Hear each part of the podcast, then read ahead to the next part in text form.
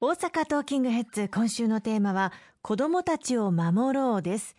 やっぱり子供が言うことを聞かずにイラッとするっていうことは本当によくあったりします。ただ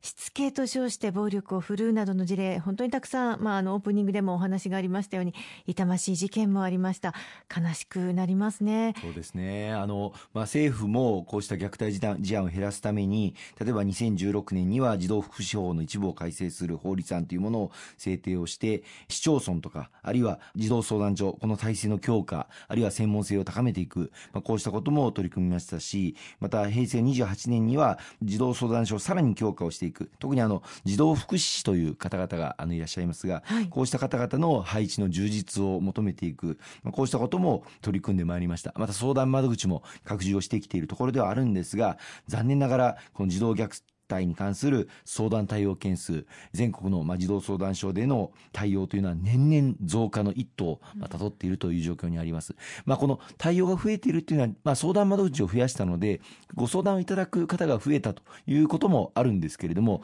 まあ、深刻な事案、あるいは重篤な児童虐待事件も後を絶っていないということもありますので、何としてもこうしたことを二度と起こさせない、そういった対応は急務だというふうに思っております。まあ、そんな中、まあ、先ほどもオープニングで申し上げましたけれども昨年の3月には東京の目黒区で児童虐待事案が発生をしまして、はい、まあ、これを受けてこの1年間政府を挙げてさまざまな課題を洗い出しそして提言を行いようやくこの今の通常国会に体制を抜本的に強化をする法律を提出するというところまで来ていたんですね。はい、これがまあ実現に至る前に今年の2月に千葉県野田市で尊い子どもの命が失われてしまったということもう悔やんでも悔やみきれないですね。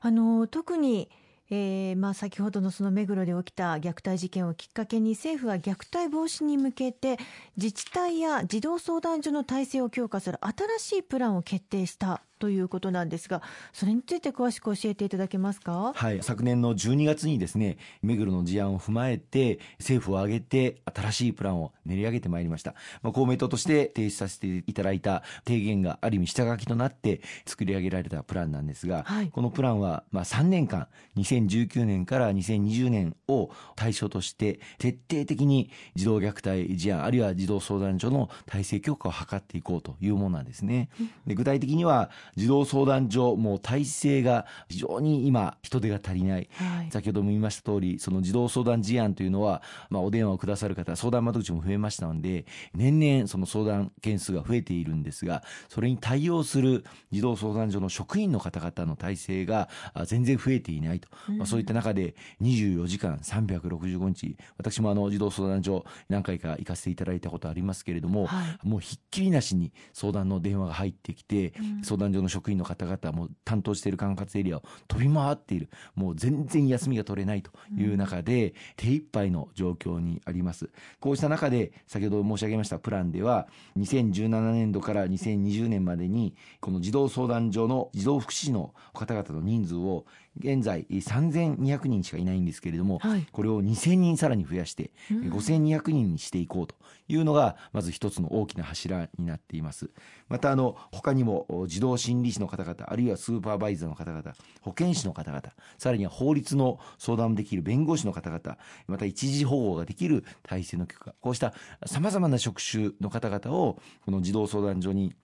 関わっていただいて児童虐待等の事案に専門的に対応できる抜本的な対策の強化をしていこうというのも大きな柱の一つなんですね。さらにはこの児童相談所とさまざまな職種あるいは関係機関との連携を強化していこうと、うん、児童相談所だけで抱え込むのではなくて例えば市町村の教育委員会あるいは地域の PTA や自治会、えー、そして、えー、場合によっては警察あるいはその中にいらっしゃる弁護士のみならず法律法曹界の関係者こうしたさまざまな関係機関との連携を強化をしていこうということもこのプランの大きな柱でございます。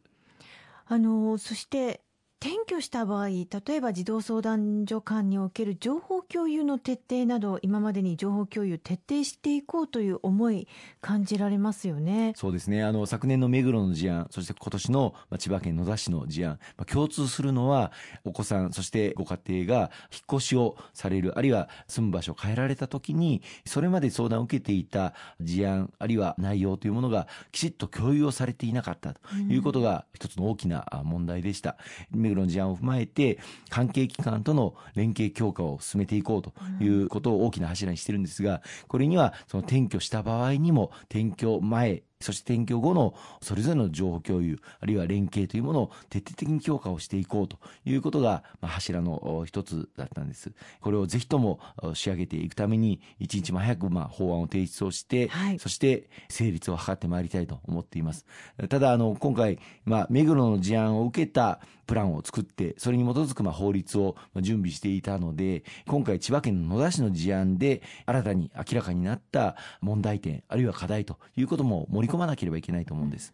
例えば、あの、今回は教育委員会、あるいは学校の関係者がその虐待を行っていた親の要望を受けてアンケートの内容を見せていたといったようなこともありました。はい、またあのもうその虐待は行わないあるいは子供に対する暴力は振るわないという親の言うことをそのまま鵜呑みにしていたということもありました。もっと子供に寄り添った子供の本音を聞くことができるような相談体制を組むことができなかったのか沖縄からその千葉県の野田市に移った後その実際に住んでいる家庭訪問が実は随分とおろそかになっていた、まあ、そういったこともあります。ですから今回の千葉県の野田市の事案を踏まえて新たに明らかになった課題をきちっと盛り込んだ上で今回の法案を提出をしてまいりたい今急ピッチで厚労省文部科学省今公明党からそれぞれ副大臣を出しておりますので、はい、その副大臣を中心にプロジェクトチームを立ち上げて準備を進めているところなんです。